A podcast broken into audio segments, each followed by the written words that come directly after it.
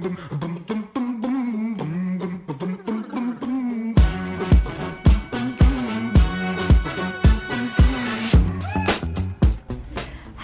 welcome to In the Pink, the podcast with me, Natalie Pinkham. My next guest is a really interesting guy. In fact, he's both interesting and interested, and that's part of the reason he's done so well in life. His name is Alejandro Agag. Now, you might not know that name instantly, but if I tell you that he is the guy behind Formula E, I'm sure you'll want to hear more. I first met him back in the F1 paddock about eight years ago when he used to run a GP2 team. And now, as I say, he heads up Formula E, the electric car racing revolution that he co created with none other than Mr. Jean Todt. Now, he talks to me very candidly about the future of F1, what he believes it to be, and where electric cars fit into that. Plus, he tells me all about a new extreme series he's about to launch. He has a background in politics, the youngest MEP in history, the age of just 28. But don't worry, unlike most politicians, he gives me straight answers. Very direct, in fact. I think you'll find this guy very interesting indeed. Ladies and gentlemen, Mr. Alejandro Agag. So here we are in your rather plush offices here in Hammersmith, uh, July 2019. And when we look back and consider where Formula E has come, I, I guess it's actually quite symbolic when you walk around these ever expanding offices. It just shows how well Formula E is doing. Has the success of the series surprised you? Has it come sooner than you expected? What are your feelings? Yeah, well, the offices were definitely not this plush when we started. We were, they were probably the size of the kitchen that we have here now. Um, I guess that's a good sign, but it has definitely surprised us, yes. And we are far, far, far beyond our best expectations. Um, when we started, we really didn't know what to expect. Um, and obviously, many, many people, there was a big consensus that this wouldn't work and that Formula was going to be, you know, how to have a short life. Um, and you know, we were of course worried about that. When when everybody tells you, "Oh no, no, this is the wrong idea," and so on and so on, we were like, "Oops, maybe they're right." But you know, luckily we decided to give it a try, and we thought we were right. And um, yeah, we were maybe lucky, or also the times really changed in our favor. The whole kind of environment around us changed in our favor, and we probably were in the right place at the right time. So um, yeah, it's a question where luck played a big role, obviously, and timing, which is obviously very important. And then we got kind of this momentum, and then the thing started growing and growing and growing, and now yeah, and now we still keep growing a lot. I mean, uh, we have uh, the last race of season five in one week in New York, and I mean the number of meetings of companies and potential teams. I mean, we cannot have more teams because we're full now, but a uh, number of people want to get involved in one way or the other is is huge. I mean, it's it's just difficult to find space for all these for all these meetings. So yeah, I guess it's a, it's a good sign. We you know touch wood. So when you say we, are we talking you and Jean Todt? How did it start? Was it your brainchild or his? I hear a little story about a Parisian dinner. Yeah, yeah. It was probably both. I mean, he he came oh, up. It's never both. It's one person's. Some someone took the idea to somebody else. So he um, asked me to have dinner with this other guy. Okay. Who um, was a former? I used to be in politics many, many years ago. So when I was in politics, I was sitting next to this in Parliament. We were sitting next to each other. I was sitting next to this Italian uh, politician. Uh, his name is Antonio Tajani. And this guy was at the time when Jean Todt got elected president of the FIA. He was the commissioner for industry of the European Commission. And within industry, within his portfolio, he had the, the motor industry, the car industry. So Jean said, You know Antonio? I said, Yeah, I know him very well. Oh, it'd be interesting to meet with him just to have a chat. And I said, Well, I'll set up a dinner in Paris. So I spoke to Antonio, and he said, Yeah, cool, I'd love to meet Jean Todt. Um, let's have dinner. So the three of us had dinner in this small restaurant in Paris, in Estressa. And uh, we started just talking in general about where the industry was going and what was Antonio's opinion and so on. And Antonio kept saying electric, electric, electric, and all these new rules are going to be, you know, implemented about lowering CO2 emissions, and the industry is really going to have to go electric. is very important. And Jean said the FIA should have an electric car championship, and then I said, yeah, and I would want to do it. I'd like to be the promoter of that. So if we have to give the credit to someone to have the idea, it would be Jean because he's the first one who said we should have an electric car championship. Um, then a few months went by, and and uh, FIA did a tender, and I came up with a project. And I think the the key for us to get the to and then we were a group. I had an investor with me and so on. But the key for us to get the license from the FIA was that we proposed a real uh, racing product that could be feasible. And I think no one else really of the other bidders were, was coming from the racing world, and they didn't really know. They were saying we would like to, to create an electrical championship, but they didn't know how to do it. We knew how to do it. Mm. We thought we knew how to do it. Then it was very difficult to do it, but we at least we knew where to get chassis from, where to get batteries from, where to how to organize the races, and so we could get also a lot of talent from you know because we were coming from the world of motor racing, mm. and you know I was in GP2 and doing a lot of stuff with Formula One in sponsorship and television and so on. We knew, so so FIA at the end gave us the gave us the contract. And why were you personally so excited by this? Was it because you were anticipating the revolution in electric cars? You, you, you wanted to be part of this huge process, which, well, you know, none of us could have anticipated how big, I guess. But did you, you did you have the foresight at that stage? Um, what I did see was that we were in trouble in Formula One. So my world of my business was in Formula One, around Formula One. I didn't own a Formula One team, but I was doing a lot of business with sponsors around Formula One. Uh, I did business with um, television rights in Formula One, and I did also business with. I had my own team in GP2 that was bringing drivers to Formula One. So my main source of income was around Formula One, and I started to see that if Formula One didn't become green, it would it would be in trouble in the future because the world is going in one direction and you're going on a different direction, and that never works. You have to be on the same direction where things are going and even better if you if you get yourself ahead of where things are going. And I saw about 10 years ago that the whole world was going to become a lot more concerned about the environment because the problem is becoming bigger and bigger and people are actually being more and more aware. So I thought we should create a green Formula 1.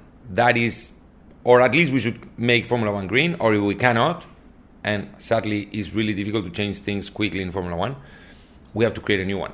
And that's where the big opportunity for the business is going to be. I mean, I would love to say I did this because I am a uh, to the core environmentalist, but I am an environmentalist, but I didn't do it for that. I did it because I thought it was the best way to position a business for the future.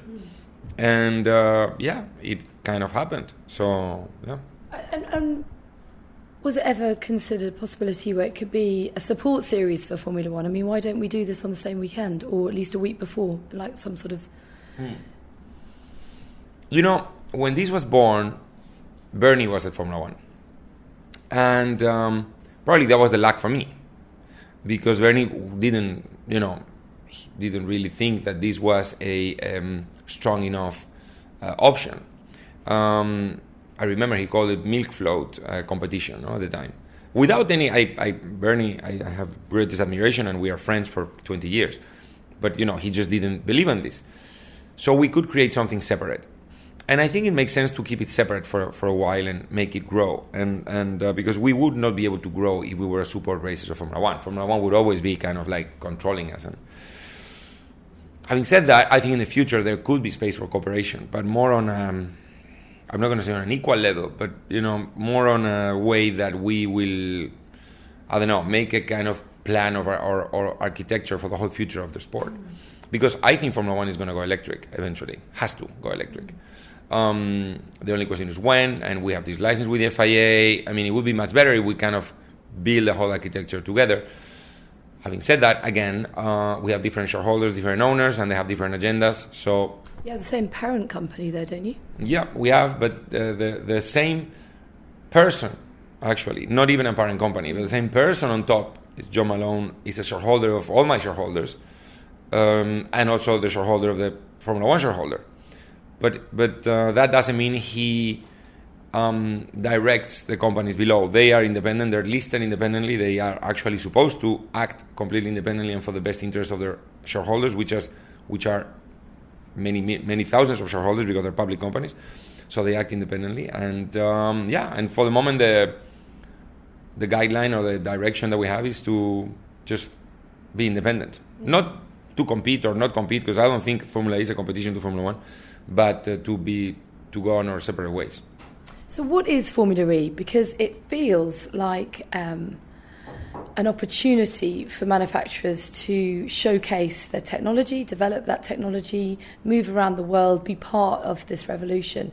W- would that be fair? And is racing almost, I mean, not, not a sideshow, but is it, it's a bonus perhaps rather than the core of the business? So I would put it probably the other way, but, but racing, it's only one part of what Formula E is. And um, probably in Formula One, racing is a lot more of what Formula One is. Mm. But racing is not what, not all what Formula One is. Formula One is other things. Formula One is the glamour and the show business and uh, the, you know, uh, kind of dream and many other things, and the racing. Mm. But the racing maybe is 80% of Formula mm. One. Racing's at the core. Racing is, well, racing is at the core of Formula E also. Mm, okay. Uh, but racing is maybe 80 or 90% of Formula One. Mm-hmm. Racing is maybe 60% of Formula E. Mm-hmm. It's still a lot. If there was no race, there would be no Formula E. Mm. But the marketing value of Formula E proportionally is bigger. So marketing value is probably 40% of Formula E. The marketing value of Formula One, it's very big, but smaller compared to the importance of the race. Um, so many of the manufacturers now need the marketing value. And I get a lot of them coming and saying, mm-hmm. keep focusing on the marketing aspect of Formula E. Keep making this platform a marketing plat- platform where we can showcase our technology. Mm-hmm. And because mm, the, the challenge these manufacturers now have is to sell electric cars. Still, electric cars are not massively adopted by the general public. So they need marketing. Mm-hmm. They need to convince the people to buy those cars. And that's a role that Formula E can play. And that's why they're all here. That's why all the manufacturers yeah. are here. They are not here because they want to win the fastest race in the world. Sadly, many manufacturers don't care about the fastest race in the world. They care about selling their cars. And before, they could do that with Formula One. Now they can do that, or they can use the platform to do that with Formula E. Mm. Because, am I right in thinking that um, for the first time you're going to have Mercedes, Porsche, BMW, and Audi all competing as manufacturers. That's never happened before, has it? No. I mean, that's that in itself is exciting and a huge achievement. It is very exciting, and um, yeah, the four Germans never, the four big Germans never, never raced against each other on, on one championship. The maximum was three of them. Um, that's great, but I think that it's not to our credit. It's because the world is going on that yeah. direction. You know, uh, it's not that we have created a championship that is completely resistible. No, is that we are the electric mm. car championship there, mm. and these brands are doing huge investment in, in the electric manufacturing capability they have in their factories. They're changing them. they're preparing themselves. They're announcing 25 different cars coming electric in the next five years. So that's a championship for them. So and and uh, we have to keep it like that. And also, I think we learn a lot of lessons from the time when we were in Formula One mm. about how to keep the cost the cost under control. Mm. So there are two ways to get a huge return on your investment. You get a you make a big big big investment and you get a massive return on spectators and on everything, or you make a reasonable in, investment, not so big, and you still get a decent viewership and so on. And at the end, the return on investment is the same. So we have to keep the cost low, and we have a few different lessons that we learned from when we were in Formula One uh, that we are putting into practice here, and they work. So how do you think things are going to go? Because um, it feels as if we are making a play in Formula One to be more relevant and to be uh, more environmentally friendly, you know, changing the engines, but that has been at the cost of noise and it's upset the purists and the, the real racing fans. Is there an argument to say keep it old school, keep it as just a purely entertainment format that is has got no relevance to everyday lives, and then use Formula E to be what takes us forward into the future? Well, um, there is definitely a, a, point for that. Um, I think I think what should have happened is that Formula One should have owned Formula E from the beginning. like the MotoGP has done with Moto E. But they didn't. Um, And that was Bernie's choice, was it? yeah, I mean, not even his. Cho- I don't think he even even considered it. Right. I, I don't. I don't even think he thought about it. Um, Do you think if it had happened now Yeah, with the would. current owners, they would have said? He, he said it the other day. He said, if I had to put my money somewhere now, I would put it in Formula E. So, yeah. Oh, Bernie said that. Bernie said okay. that, yeah. But with the current owners, do you think it would have been a different oh, story Oh, as well? definitely. Yeah. Oh, the current owners would have. Yeah. I know that. Yeah. I mean, you know. That's, that's a shame then, isn't it? Surely that can change. Well, it's, it's not a shame for me, but, but No, but what I mean is, is that well, a collaborative approach may be better longer term, but maybe you'll be running the whole Yeah. lot. Well, I don't know about that, but but definitely it would have been different probably if the current owners would have been there at the time. Yeah. Yeah. Um, the question of should Formula One stay on the you know V8s or V10s and really push for it, I think going to this more sustainable uh, hybrid system hasn't made a difference. I think it would have been better to stay on the V8s or V definitely stay on the V8s. What, on an environmental level, it's just symbolic. It hasn't Symbolic, it actually doesn't made make a difference. It would have made a difference if Formula E didn't exist. Right. But as Formula E exists, we already take it all because we are greener. Because it doesn't matter if you're hybrid, if you have a full electric thing next to you. You, you can try to go, but then- someone will always say, yeah, but you're not the full product because the full product is that one. So then all the benefit you can get from saying, I'm, I'm greener kind of disappears. So people really don't It's care sort of paying lip service in a way. It's, it doesn't it doesn't really make a difference, but it does make a difference to all those people, me included, who loved the V8 noise and the V8 performance. Um, so and So you're not keeping anyone happy. you're not, and also the V8 cost because these engines now are incredibly um, expensive. Of course, some manufacturers will say, "Yeah, but we want to be this hybrid thing," um, or you know, this is not relevant or whatnot. But that's not true. They say that because they master the technology now and they want to keep the advantage. They don't say it because they really believe in this hybrid thing. If they were uh, mastering or, or uh, the best on the V8 technology, they would say we have to keep the V8 technology because teams always and very legitimately only act on their own interest. So it really doesn't doesn't make a difference. Okay, so what's the answer? Um, He pauses to take a drink, yeah. buying him some time, some No, time I to mean, think. I would I would definitely go back to V8s if I was from Yeah. One. Yeah, I would. Yeah. Wouldn't that be considered a step backwards? yeah. Sometimes you have to accept you've made a mistake and just you know they said beat the bullet. Yeah, bite the bullet. Bite yeah. the bullet. Yeah, yeah. I mean, I guess that would be very popular in, in some quarters. But do, do you feel? I mean, you're still a, a big F1 fan, Big. and and it's still exciting. And certainly, last time out in Austria, we've seen Great that race. it wasn't. I mean, a fantastic race.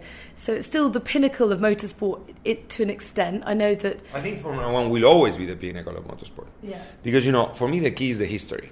History is incredibly mm. important for motorsport, and many people who love motorsport, me included, we love motorsport because everything that it represents from 1950, even from Grand Prix racing before Formula One. But if you look at Formula One, whoever wins Formula One is the successor of Fangio, is the successor of Schumacher, he's the successor of Senna, he's the successor of Fittipaldi, of Prost, of Hamilton. Hamilton is probably the successor of himself for a little bit still. That's greatness. That you cannot have in any other motorsport. You can do whatever you want, you can create anything you want, but you, you, you will never have that chain. So Formula One will always be the pinnacle of motorsport. But I think Formula One will become electric. It's just the way it will be. Yeah, but you've just said it should go back to V8, so now you're saying it will go electric. moment. So go for the short term until it becomes electric. Yeah. But how, how do you manage that? I don't know. I mean, you know, it's not me to manage it for the moment. I mean, so You just, uh, some people have said, suggested that you would be good at the helm of running Formula One. Is it something that you've considered? Is that something? Are you going to give me a politician's answer? No, I'm not. I'm not. I'm going to give you the real answer. Uh, of course, I would love to do that job, but I can't. And I can't, not for any specific reason, not because my wife doesn't let me, or because I can't because of my contract. So, my shareholders, when they came in and, and they invested in this company and so on, and so on, they put as a condition that um, I have a non compete. And my non compete is with Formula One. So, I cannot do Formula One. So it is seen as direct competition, which is interesting. Again, goes back Well- to what we were talking about before. Um, My shareholders just didn't want me to sure. I'd, I'd be to have that option. I mean, Yeah. I, I'm not saying I've been offered the job. I have not been offered the job also. So it's not a. I have not been offered the job.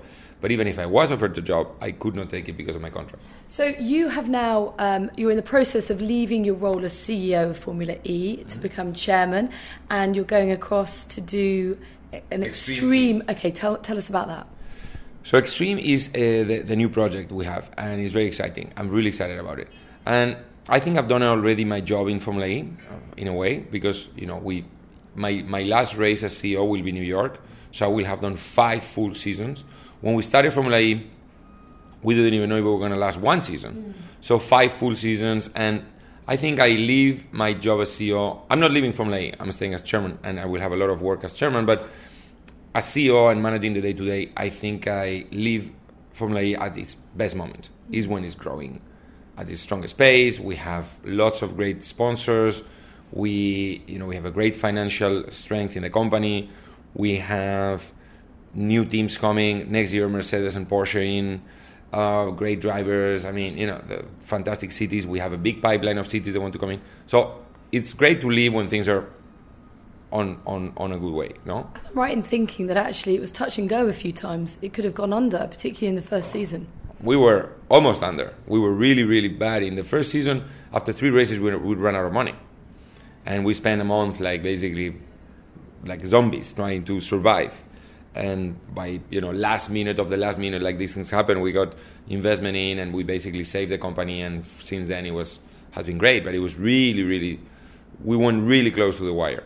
Um, but you know, it happens with many startups. So you know, you learn, and you it was an experience that you know it was horrible, but now you remember it, and you're like, thank God it happened. I would wake up every morning 3 a.m. I would wake up and just see invoices, invoices, and where which one which one I'm going to pay, which one I'm going to convince to wait, and stuff like that. But it was very close. But now it's great. So I'm stopping as CEO. We'll will uh, transition to chairman, and then I will start. I have started already this new project called Extreme E, which is basically a kind of evolution of the Dakar, the rallies, the off road, and all that. And again, it creates a platform for teams and OEMs just to, well, first of all, have fun because it's going to be an incredible, super fun race. Uh, it's going to be a race, a real race, uh, real competition, but also to showcase, especially SUVs, which is a category that's going to grow a lot, uh, on the most extreme conditions. So you can show that electric cars work well in in the ice, in the rocks, in the mountains, in the deserts, wherever. And also, you you go to these places where which are kind of challenged by climate change, and and you showcase what's going on. I mean, we have this place in the Arctic, for example, that we're going to race on these rocks and this sand that before used to be under the ice sheet, and now there's no ice sheet, and then you see the ice sheet behind the race. So you see all this huge wall of ice. It will look like Game of Thrones, you know, the wall, the ice wall that separates the north from the where the, all these crazy, how they call them, dead. Well, the dead live. That's gonna be we're gonna race basically. That's one of, gonna be one of the one of the visuals. The other one is in the Himalayas. You you have to go one of the one of these roads that is only open in May and June or something because it's frozen and snowed in the rest of the time into this valley and you're surrounded by all the peaks of the Himalayas and you're in a valley that used to be a glacier and now is only rocks. So you showcase all these things that are going on, which many people don't know about, and because many people don't, you know, some people like to watch documentaries, but a lot of people look, like to watch races. More people like to watch races than watch documentaries. So we almost introduce the message into the race. Yeah. So now you get both. Now you get both in one, exactly. So that's the plan. Yeah. So when does this get up and running? When when will we see this? And where will we see it? So we we will. Um, so we already uh, unveiled the ship. We have a ship that is going to go around the world with all these cars. There's going to be a floating paddock because, of course, you cannot go to the Arctic or to up the Amazon or something and find hotels or anything. So we have everything on a ship.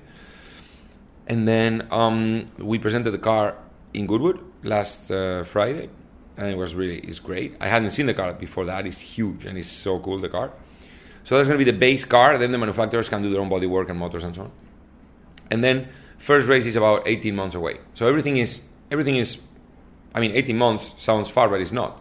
So everything is in preparation. The batteries are being made and designed by Williams. The cars, the chassis are there. We're testing the car. I mean, everything is like we did with Formula E. Everything is in motion with this. So we're looking for the locations. First race should be around February. We're, we haven't found the location for the first race for yet. I want it to be linked to uh, plastic pollution. So it should be in some kind of coast, some kind of area or on an island that has a lot of plastic on it. Um, now, plastic pollution is a huge problem, um, and uh, we want to showcase that on, in a race.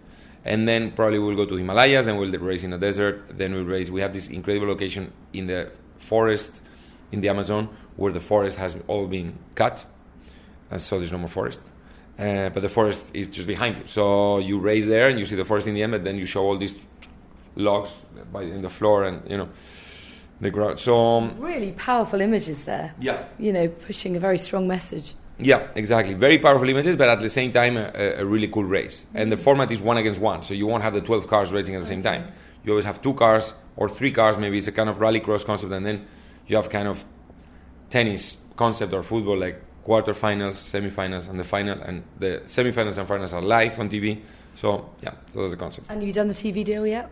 We have done. We have no, no. We have a few TV ah. deals on the on the in the oven. We announced one, so we have Fox in the US, like Formula E.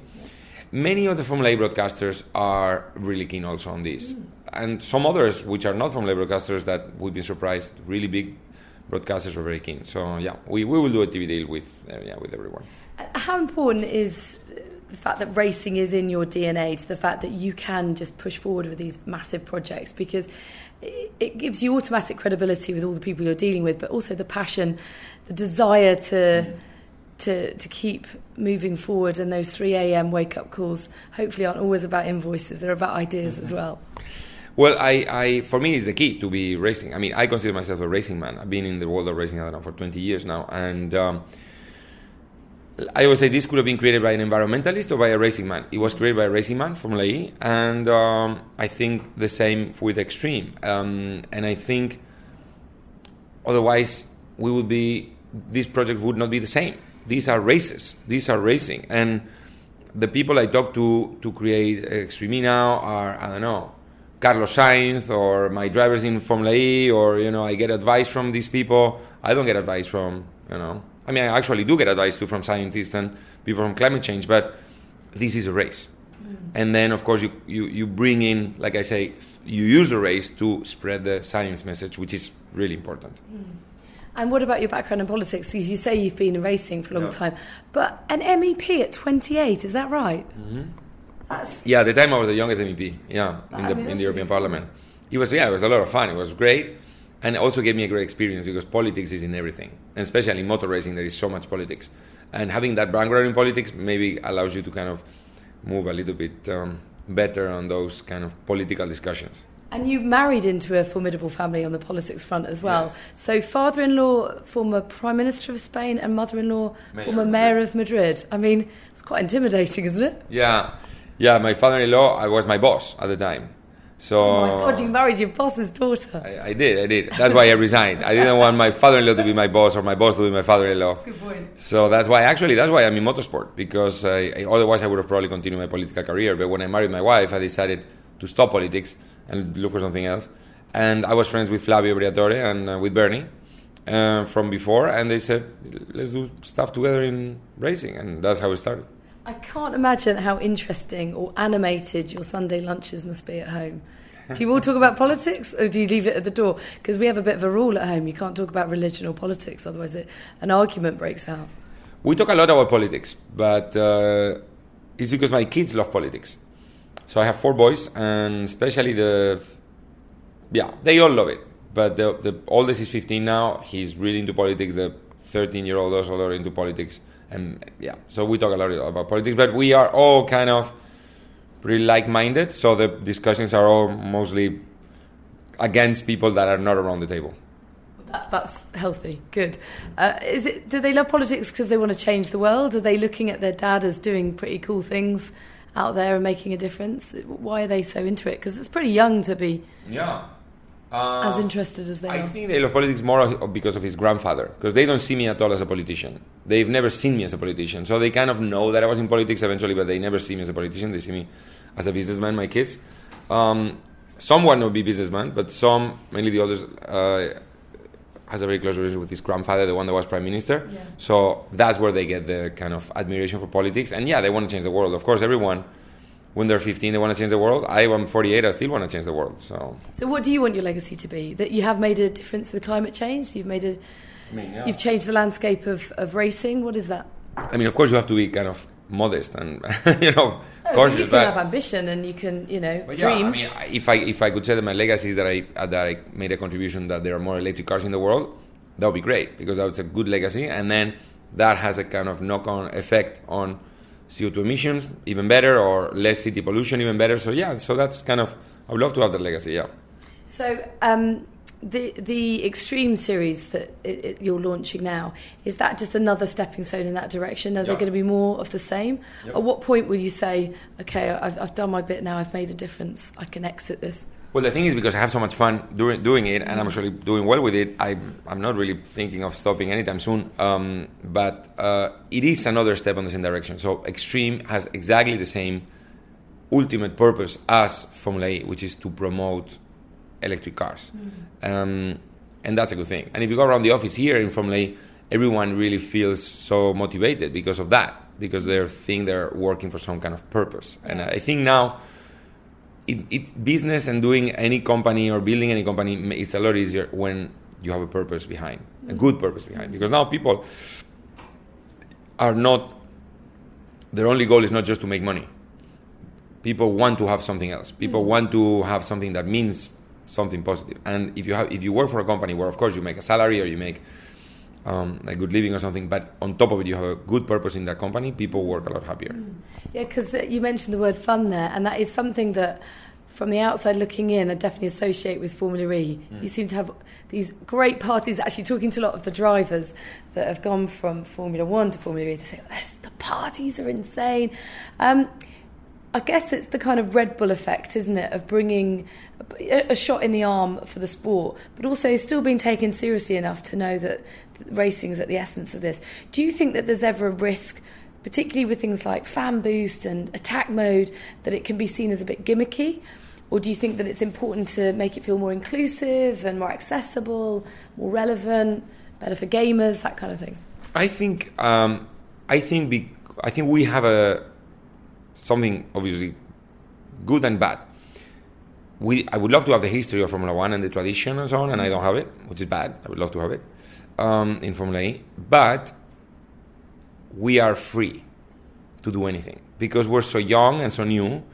Um, we can introduce those kind of things, which are gimmicks, uh, but we can afford to be gimmicky because we're that's what that's in our DNA. That's Formula E. Formula E is new. It's electric. It's different. It's in the city. It's kind of disruptive. So it doesn't matter that much if we do this fan boosting or if we do the attack mode, which actually is really working great for the races. I wouldn't be surprised if other racing categories take attack mode um, because it has a link direct link with technology also and makes racing very interesting. But if we were Formula One, probably we could not do all these things because then it would be it would be going one step too far. Yeah, but it's interesting you say that because actually I think it's a, kind of trial process a bit with all these things, isn't it? Because when they said they were going to give the extra point for fastest lap, I was like, nah, that's stupid.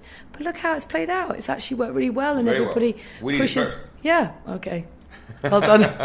Plagiarism's best form of flattery. Yeah. Um, but anyway, uh, sorry, I interrupted. No, no, no, no. The thing is, once they've been tested in Formula E, these things then can be adopted in Formula One, for example. But I think Formula E has the luxury to be able to be kind of a test ground for any kind of crazy idea, and we've made that on purpose. And also, you don't necessarily have such a judgmental audience that you're always trying to please. And someone's always moaning in That's F1 why. That's why because of the legacy. those things. Yeah. Exactly. We don't have this audience that is out there and that gets really offended mm. if there is something that changes or something. Mm. And then also we love to party. So the whole team here likes it very much. I like it very much, and I think that's really part of Formula. The, the kind of fun atmosphere and relaxed atmosphere and inclusive atmosphere mm. and and all that and uh, yeah parties have been a big part of it yeah Yeah, because you always seem to have big faces at the at the races, and that is clearly a, a ploy to get you on the front pages, not just the back of the newspapers. And it works; it gets it talked about. Um, but does it in any way kind of trivialize it a little bit? Do you think? No, I think uh, glamour and show business and so on are really a very important part of the entertainment side of it and the marketing side of it. Um, and like I said, we have no, we are not afraid of this trivialization or anything like that because when you have a real race going on, all this falls away. You know, uh, if you don't have a real race going on, then you have to really worry about you know those things. But we have a great race going on. You know, seven different, eight different winners. I don't know how many winners in this season uh, for races. Very competitive races. So no, then then we're fine.